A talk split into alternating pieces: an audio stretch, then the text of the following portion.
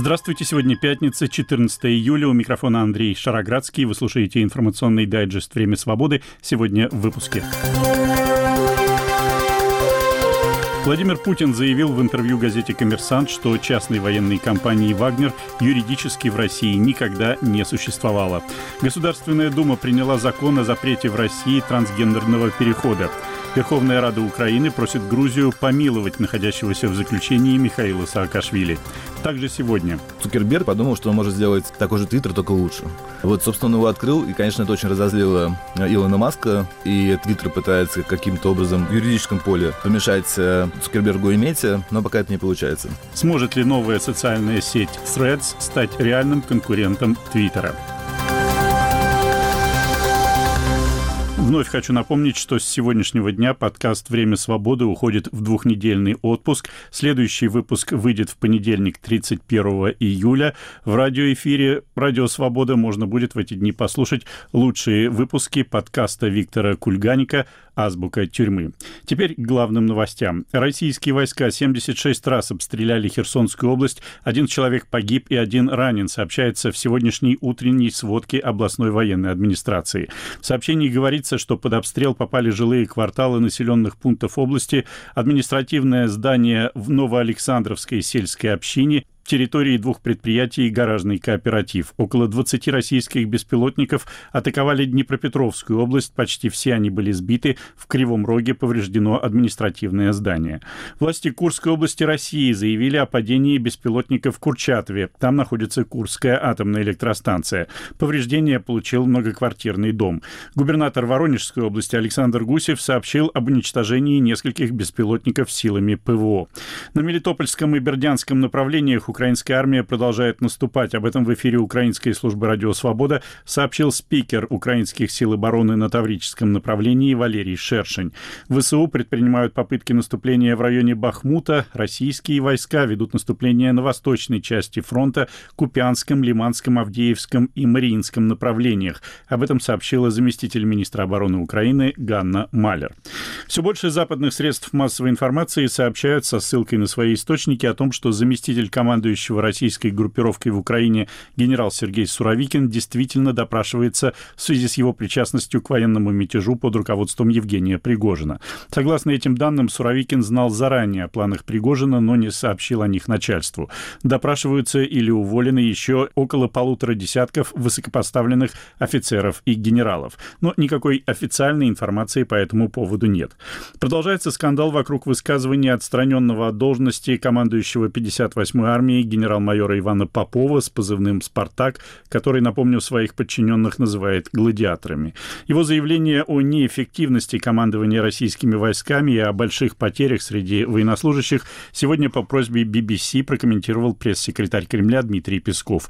Песков прибег уже к излюбленной им форме комментария, посоветовал обратиться в Министерство обороны. Мы не комментируем. Все-таки это речь идет о военных, о Министерстве обороны, поэтому здесь за комментариями мы рекомендуем туда обращаться. Это был Дмитрий Песков. Министерство обороны России заявление Попова не комментировало, а вот пророссийские военкоры оказались, судя по всему, в достаточно сложном положении. С одной стороны, речь идет о нарушении базового армейского принципа единоначалия, это совершенно неоспоримо. С другой стороны, генерал Иван Попов популярен в войсках. Он поставил важнейшую для российской армии проблему отсутствия контрбатарейной войны, требовал ротации войск, уже давно находящихся на передовой. И вот какое обращение опубликовал, к примеру, в своем телеграм-канале так называемый военкор Александр Сладков.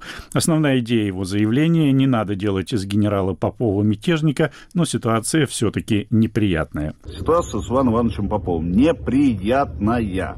Ну, кто ее может назвать приятной? Но она рабочая. Это рабочая ситуация. Как репортер не имею права комментировать или оценивать действия начальника генерального штаба в данной ситуации. У нас в армии единоначалие. Начальник сказал, НГШ, значит, это его решение. По-другому быть не может. Не надо делать из Ивана Ивановича мятежника Попова. Это наш генерал, наш родной генерал, любимый генерал, солдатами, офицерами, его подчиненными, людьми. И он еще будет воевать. Сколько у нас было случаев уже за период СВО, когда отстраняли, назначали, переназначали. Поэтому считаю так, надо поберечь Попова, успокоить ситуацию. Это был так называемый военкор Александр Сладков. Попытки даже лояльных Кремлю политиков и пропагандистов разобраться в том, что сейчас происходит в российском военном и политическом руководстве, чтобы занять, ну, если можно так выразиться, правильную позицию, терпят часто неудачу из-за высказываний самого Владимира Путина. Вчера Путин сделал несколько привлекших внимание прессы заявлений, в частности, не возражал, что основным символом 1937 года является не массовые репрессии, а скульптура Мухиной рабочей колхозница, называл Лаврентия Берию отцом советской программы создания ядерного оружия, комментируя итоги саммита НАТО в Вильнюсе и возможное вступление Украины в НАТО, сказал, что каждая страна имеет право на обеспечение своей безопасности, но не должна ее обеспечивать за счет безопасности других стран. Для меня же самым интересным стал опубликованный в газете «Коммерсант» репортаж обозревателя издания Андрея Колесникова, который процитировал высказывание Владимира Путина, согласно которым частная военная компания «Вагнер» никогда не существовала, так как в России нет соответствующих законов. Эти слова Путин произнес в ответ на просьбу Колесникова прокомментировать сообщение о его встрече с Пригожиным и вагнеровцами уже после мятежа. Вот выжимка из цитат Путина в том виде, в каком они опубликованы в газете «Коммерсант», читает диктор. Ну так ЧВК «Вагнер» не существует. У нас же нет закона о частных военных организациях. Просто не существует. Такого юрлица нет. Группа есть, но юридически не существует. Это отдельный вопрос, связанный с реальной легализацией. Но это вопрос, который должен обсуждаться в Государственной Думе, в правительстве. Непростой вопрос. Все они могли собраться в одном месте и продолжать служить и для них ничего бы не изменилось. Ими руководил бы тот же человек, который был их реальным командиром все это время. Многие кивали, когда я это говорил. А Пригожин, который сидел впереди и не видел этого, сказал, выслушав, «Нет, ребята не согласны с таким решением». Это были высказывания Владимира Путина, цитата по изданию газеты «Коммерсант», репортаж Андрея Колесникова. Справедливости ради надо отметить, что Владимир Путин, даже рассказывая о многомиллиардном государственном финансировании ЧВК «Вагнер», аббревиатуру ЧВК никогда не произносил. Он говорил именно «группа Вагнер». Но что это меняет, я не знаю. И еще две любопытных деталей в репортаже, как говорят многие из окружения президента России, любимого путинского репортера Колесникова. Если приведенные Колесниковым цитаты Путина точны, то, внимание, Путин называл Пригожина по фамилии. Раньше он этого не делал. И последняя фраза в репортаже тоже привлекла мое внимание. Она такая. История с ЧВК «Вагнер» без сомнения перепахала Владимира Путина. Как хотите, так и понимайте. Ну а Государственная Дума России продолжает принимать законы, призванные, как считают депутаты, спасти государство от распада и противостоять тлетворному влиянию Запада. Сегодня Дума приняла в третьем окончательном чтении закон о запрете трансгендерного перехода, проще говоря, о запрете операций по смене пола. Перед голосованием особую важность этого закона подчеркивал спикер Думы Вячеслав Володин. Мы с вами единственная страна европейская, которая сегодня противодействует тому, что происходит в Штатах, в Европе и делает все для сохранения семьи, традиционных ценностей. Поэтому нам надо осознавать, что будущего нет, если только мы не примем закон, если мы с вами не запретим смену пола. Вячеслав Володин с видимым облегчением констатировал после голосования, что закон принят единогласно. Совет Федерации рассмотрит его уже 19 июля, ну и вряд ли Владимир Путин будет затягивать с его подписанием. В ходе обсуждения закона о запрете трансгендерного перехода упоминалось, что с 2016 по 2021 годы в России были совершены порядка двух с половиной тысяч таких переходов, по 500 в среднем в год. Вводимый запрет может помешать некоторым российским гражданам избежать избежать призыва на военную службу, хотя очевидно, что проблему мобилизации на войну в Украину такой закон не решит. Светлана Алешина, которая возглавляла отделение партии «Гражданская инициатива» в Алтайском крае, отмечает, что новый закон ударит по интересам не только тех, кто еще только собирается сменить пол, но и тех, кто, как и она сама, трансгендерный переход уже совершил.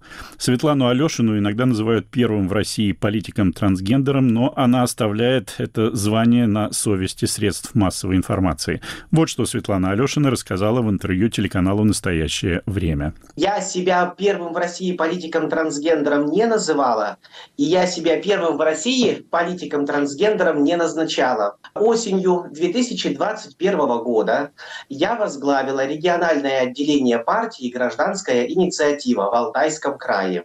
Ноябре 2021 года эта информация была растиражирована в средствах массовой информации, и средства массовой информации и общественность в России назвали меня первым в России политиком-трансгендером. В этом 2023 году коллеги-однопартийцы в регионе, в Алтайском крае, предложили мне баллотироваться на должность губернатора Алтайского края.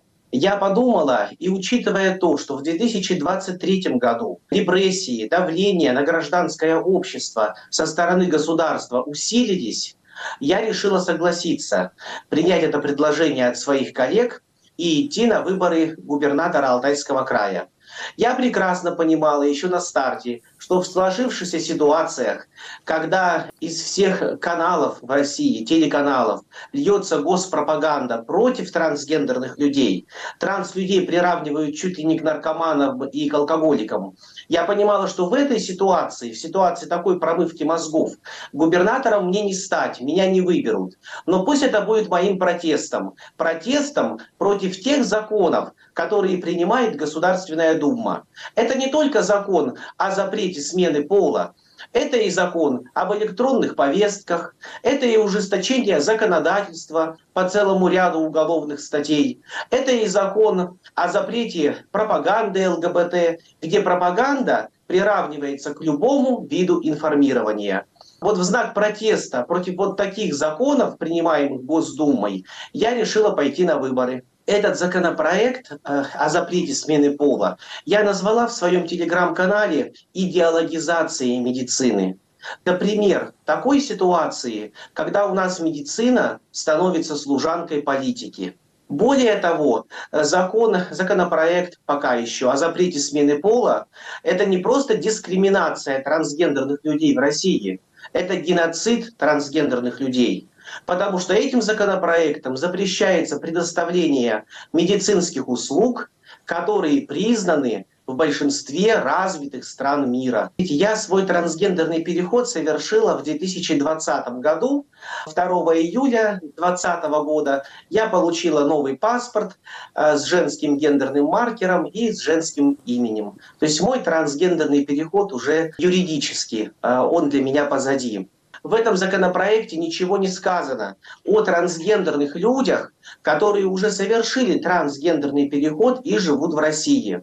Возможно, что после этого законопроекта будут какие-то приняты подзаконные акты, приказы Минздрава, приказы Минюста, и, возможно, там будут какие-то нормы права. В данном э, законопроекте ничего не говорится. Вместе с тем отмечу, что поправка вчера была внесена, усыновление детей запрещено. То есть, значит, а, мне, как трансгендерной женщине, если в своей жизни мне захочется усыновить ребенка, мне это будет запрещено, как и всем остальным трансгендерным людям. Ну, конечно же, это пример дискриминации. Операции, гормональную терапию, медицинскую помощь эти люди смогут получать только за границей, в других странах, но не в России. Это во-первых. А во-вторых, если даже человек э, совершит трансгендерный переход за границей, сделает пластические операции за границей, вернувшись в Россию, такой человек не сможет поменять гендерный маркер. То есть он не сможет поменять паспортный пол в документах.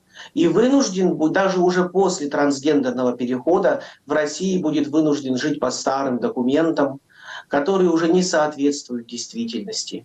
Все российское законодательство, если вы обратите внимание, за последнее время ужесточается. И ЛГБТ-комьюнити, и трансгендерные люди, как часть комьюнити, подпадают под общий тренд ужесточения российского законодательства, к сожалению. Кроме этого, я думаю, еще есть и другая причина.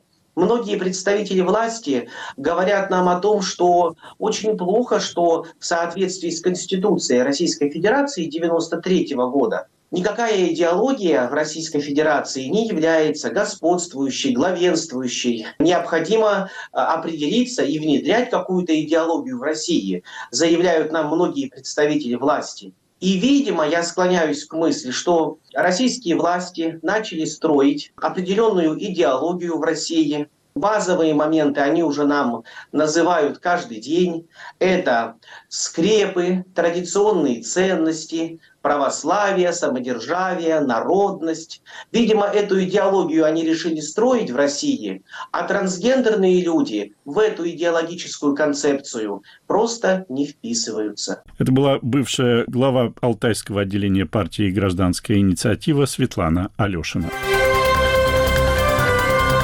Вы слушаете информационный дайджест «Время свободы». Сегодня пятница, 14 июля. Тема выпуска представляю я, Андрей Шароградский.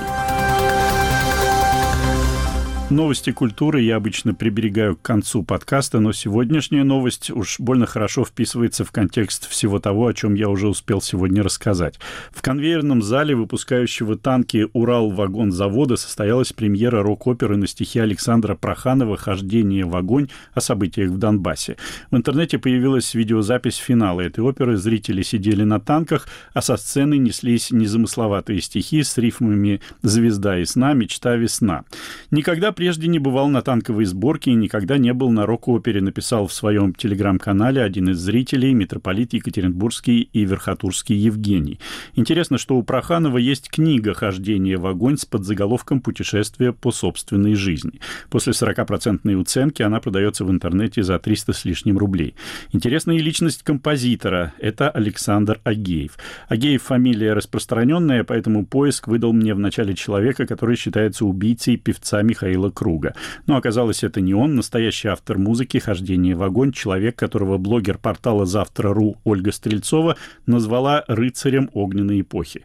Агеев учился в МГУ, Институте мировой экономики, Академии народного хозяйства, в Школе экономики Великобритании в Кенсингтоне, в Институте богословия в Петербурге, стажировался в США, Южной Корее, написал диссертацию по развитию ядерного комплекса. Он специалист в области глобалистики, мировой экономики и стратегического управления, социально-экономического и научного научно-технологического развития, высокотехнологических отраслей цифровой экономики, искусственного интеллекта и прогнозирования. И вот такой разносторонний человек, еще автор 800, так пишет Ольга Стрельцова, правильно, 800 музыкальных произведений. Исполнению первых частей рок-оперы «Хождение в огонь» в так называемой ЛНР в апреле был посвящен репортаж канала «Россия-24». Вот его фрагмент. Стихотворение лидера и руководителя движения «Русская мечта» Александра Проханова легли в основу рок-оперы «Хождение в огонь». Это не просто произведение, это символ, пропитанный духом Донбасса, подвигами и свершениями русских людей и солдат. Донбасс – это есть такое острие русской мечты. Это точное огненное острие русской мечты, которое вонзилось в эту чужую чужую грудь Запада, драконья. Музыку написал Александр Агеев. Партитура охватывает практически все основы симфонического оркестра. В полной версии порядка 30 арий. Авторы уверены, полная версия прозвучит как седьмая симфония Шостаковича в осажденном Ленинграде времен Великой Отечественной. Она стала символом сопротивления, а рок-опера «Хождение в огонь» – оружием в противостоянии. Прощай, комбат, прощай, ребята, расстрелян крайний магазин. Не знаю, чувствовали ли себя зрители хождения в огонь на Урал-вагонзаводе, как зрители седьмой симфонии Шостаковича в осажденном Ленинграде. Если да, то это очень странно. Что такое основы симфонического оркестра, которые были использованы, я не знаю. Еще вначале показалось непонятным, зачем и кому нужно было расстреливать стоящую с краю торговую точку. В этом месте в репортаже телеканала «Россия» шла склейка, но потом я понял, что речь идет о последнем магазине для патронов. Вы слушаете «Время свободы». Верховная Рада Украины обратилась к президенту Грузии Саламе Зарубишвили с просьбой из гуманитарных соображений помиловать Михаила Саакашвили. Одновременно около 50 членов Европейского парламента потребовали от грузинских властей отпустить экс-президента Грузии для лечения в любую европейскую страну. Тему продолжает наш корреспондент Тбилиси Георгий Кабаладзе. Премьер-министр Польши Матеуш Моровецкий заявил, что группа польских врачей, осмотревших в больнице бывшего президента Михаила Саакашвили, не только была наделена мандатом ЕС, но прилетела в Тбилиси по его поручению. «Мы не бросаем в беде друзей», заявил глава польского правительства. Зураб Чхаидзе, директор клиники Вивамед, где Саакашвили находится с мая прошлого года, признал в интервью журналистам, что о заключении польских врачей ему пока ничего не известно. Скорее всего, группа врачей предоставит доклад руководству Европейского Союза. Но примечательно, что по утверждению Чхаидзе состояние здоровья Михаила Саакашвили все еще требует тщательного внимания. Что касается обращения Верховной Рады Украины к президенту Саломе Зурабишвили с просьбой помиловать Саакашвили – как она на днях помиловала вторую по важности в оппозиционном движении фигуру медиа-менеджера и журналиста Нику Гуарами, то глава государства, конечно, может подписать указ о помиловании, но только по двум приговорам, уже вступившим в силу, Активизация усилий по вызволению Михаила Саакашвили из заключения, вне всякого сомнения, связана с произошедшим на последнем судебном процессе, когда подсудимый оголился по пояс и продемонстрировал, насколько он исхудал за время заключения.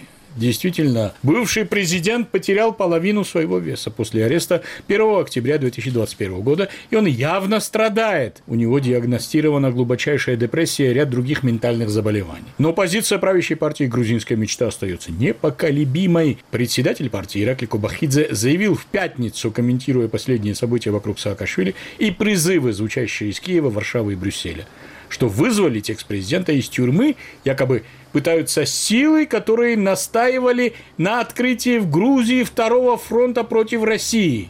Это была цитата о том, как визит группы польских врачей и призывы внешнеполитических партнеров Грузии могут повлиять на судьбу Михаила Саакашвили, я беседовал с конфликтологом Патой Закарейшвили. Грузинские власти считают, что надо показаться европейскому сообществу, что Саакашвили все в порядке, и он не умирает, и его можно лечиться на месте, где он сейчас проживает, находится.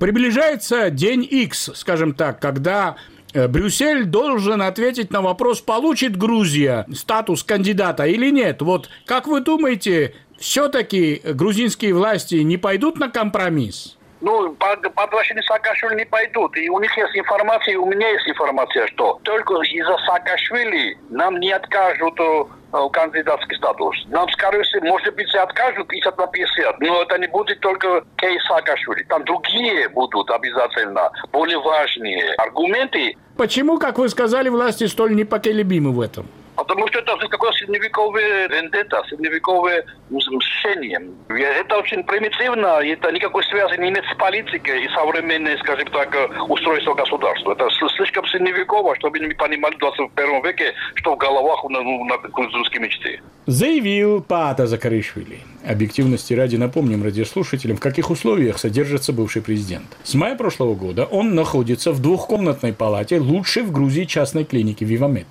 За его здоровьем 24 часа следят высококвалифицированные врачи. Пациента по 2-3 раза в день навещает мать профессор истории Гиулия Лосаня, а за время заключения с экс-президентом встретились больше тысячи грузинских политиков и общественных деятелей, не говоря об адвокатах, ежедневно передающих соратникам Саакашвили его письма и заявления по ситуации в Грузии и Украине.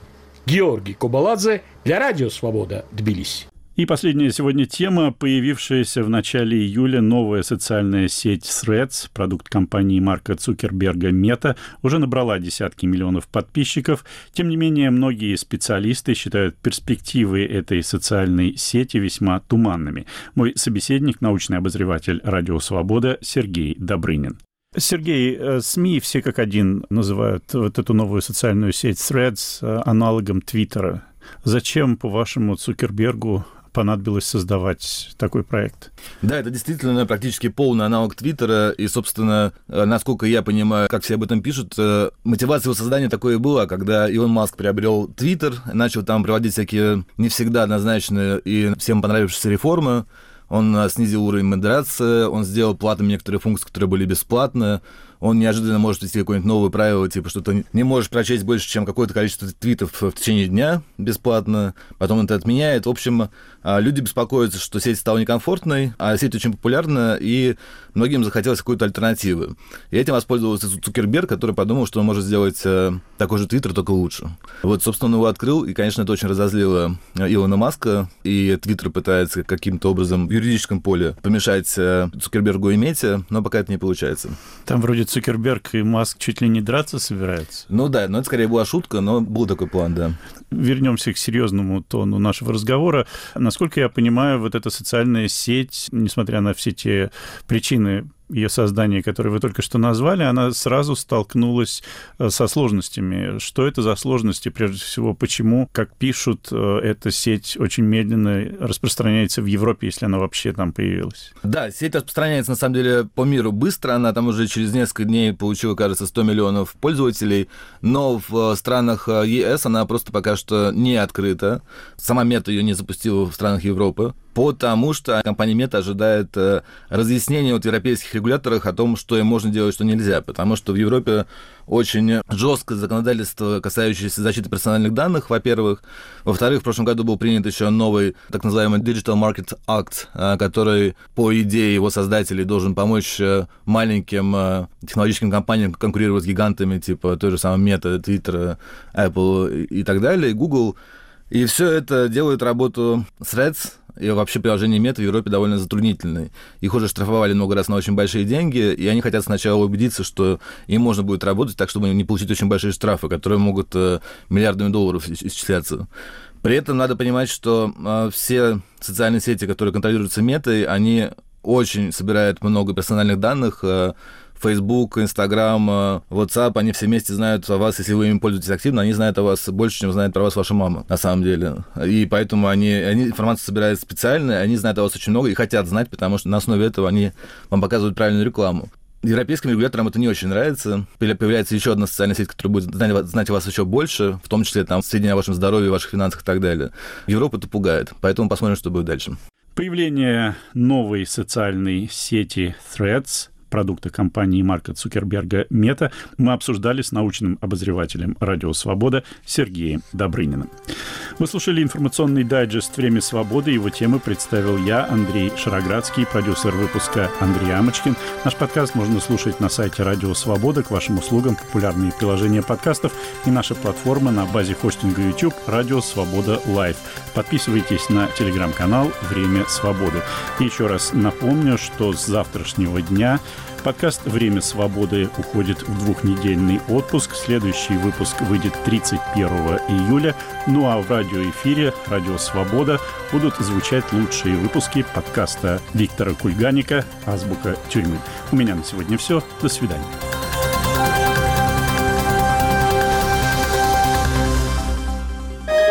Студия подкастов «Радио Свобода».